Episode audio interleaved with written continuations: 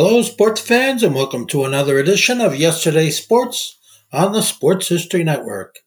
And make sure to check out sportshistorynetwork.com slash giveaways. I have two signed books I'm giving away.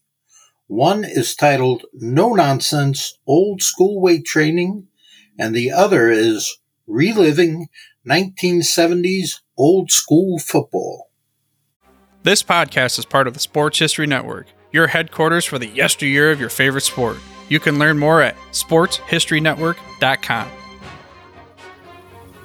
Hello, sports fans, and welcome to another edition of Yesterday's Sports on the Sports History Network.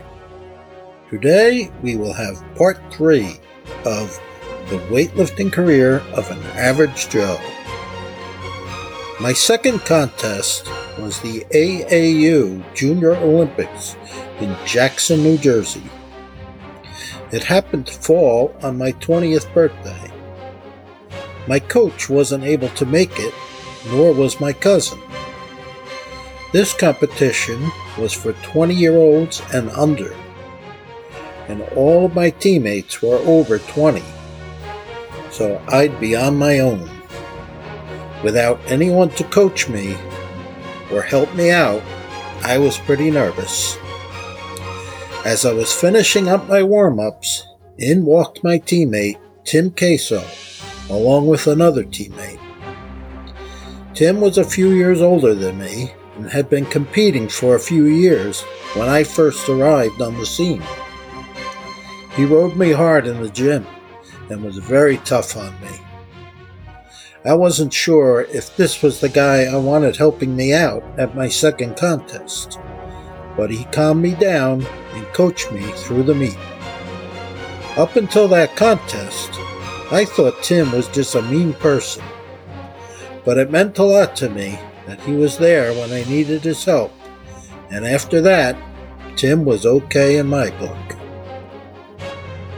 I weighed in at 162 pounds I snatched 70 kilos, 154 pounds, and clean and jerked 100 kilos, 220 pounds.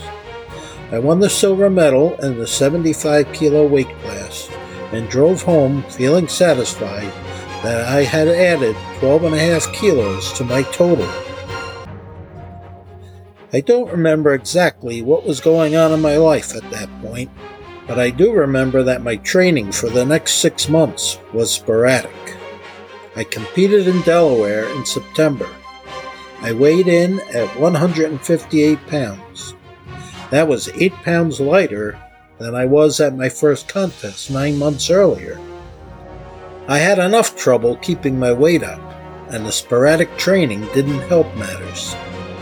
I snatched 70 kilos and clean and jerked 95 disappointing to say the least. The one bright spot was that we had a great time after the competition. My cousin, myself, our coach, and some new teammates went out to eat afterward. They had a DJ and a dance floor, and we had a blast. My next contest was in Bayonne, New Jersey, at a military ocean terminal base. The U.S. Navy used it from 1942 to 1967, and then the Army used it from 1967 to 1999. The site is used today as a cruise port, and my wife and I took a cruise out of there about 10 years ago. Anyway, back in the day, they had a weightlifting gym and a weightlifting team which was run by Coach Chris Fluellen, a Jersey City fireman. I weighed in at 163 pounds and snatched 77.5 kilos, 170 pounds. I felt happy about that because it was a 7.5 kilo increase from my previous best, and my first time snatching above body weight but my clean and jerk remained at 100 kilos. I won a trophy for second place in my weight class. My cousin lifted in this meet too, and we made friends with a couple of other lifters whom we went out to lunch with afterward. My next competition was in Rego Park, New York, which is in Queens. It was my first time lifting at Lost Battalion Hall. The building was acquired in 1960 by New York City Parks. It was named in honor of a, of a World War I patrol that got separated from their division in France in 1918. They held off a larger German force for six days until reinforcements arrived. They had a weightlifting team, and there was also a boxing ring. On the second floor was a full basketball court, which, unbeknownst to me at the time, was where the New York Knicks championship teams of 1969 and 1972 practiced. This competition was named the David Berger Memorial. Berger was one of the athletes killed by terrorists at the 1972 Olympic Games. I remember watching those Olympics on TV, and like everyone else, I remember how shocking and tragic it was. Some of the lifters and officials at this competition had known and even trained with David since he had lived in Queens for a while. I competed in this memorial meet seven years in a row and always considered it an honor to take part in it. This was the same situation as my first competition, where several lifters from the Belleville Barbell team were lifting, and they were all in the heavier classes. Like before, the lighter classes were in the morning session, and the heavier classes were in the afternoon. I was once again asked to gain a few pounds so we could all lift in the afternoon. But this time I was a full kilo over the 75 kilo weight class, so I didn't have to worry about shoving bagels down my throat. I snatched 80 kilos and clean and jerked 102.5 kilos. I had increased my total by 5 kilos.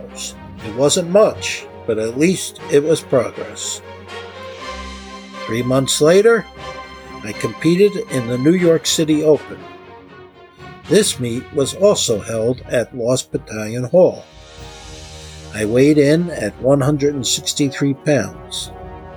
I did okay on the snatch, equaling my best with a lift of 80 kilos, but my clean and jerk decreased to 97 0.5 kilos. I was unhappy and discouraged with my results and vowed to train harder and more often. Six months of hard training paid off.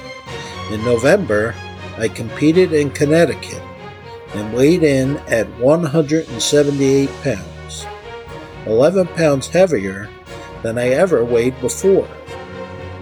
I snatched 87.5 kilos, 193 pounds, a seven and a half kilo increase, and clean and jerked 112.5 kilos, or 248 pounds, a 10 kilo increase.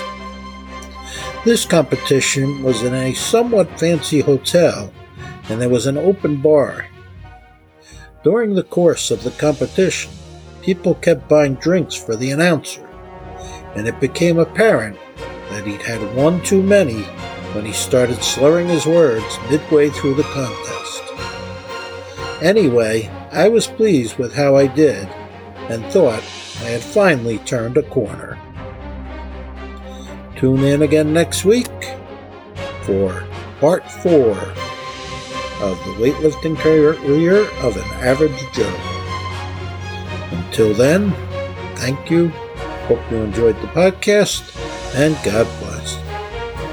This podcast is part of the Sports History Network, your headquarters for the yesteryear of your favorite sport. You can learn more at sportshistorynetwork.com. Hey there, sports history fan. This is Arnie Chapman, aka the Football History Dude, and I wanted to thank you for stopping by to listen to another episode here on the Sports History Network. Our podcasters are passionate about uncovering and sharing sports stories from yesteryear. And if you didn't know it already, we have over 30 shows across the network covering all sorts of sports history topics. In fact, here's a glimpse into one of our awesome podcasts here on the network. This is Mark Morthier, and if you're a sports history fan like me, tune in and hear me talk about some great sports moments of the past. Growing up during the 1970s, I got to watch some of the most iconic moments in sports history. Hank Aaron breaking Babe Ruth's home run record, Willis Reed limping out of the locker room in Game 7 of the NBA Finals at Madison Square Garden as the fans erupted with a thunderous ovation. The 1980 Miracle on Ice as Team USA defeated the powerful Soviet Union in the Olympics. Listen every Tuesday on Yesterday's Sports. How about that? I bet you're super hyped to go listen to that new podcast, right? Well, to learn about this show and all the other podcasts on the network, head over to sportshistorynetwork.com forward slash podcast. Again, that's sportshistorynetwork.com forward slash podcast. Head over there today to find your next favorite sports history podcast.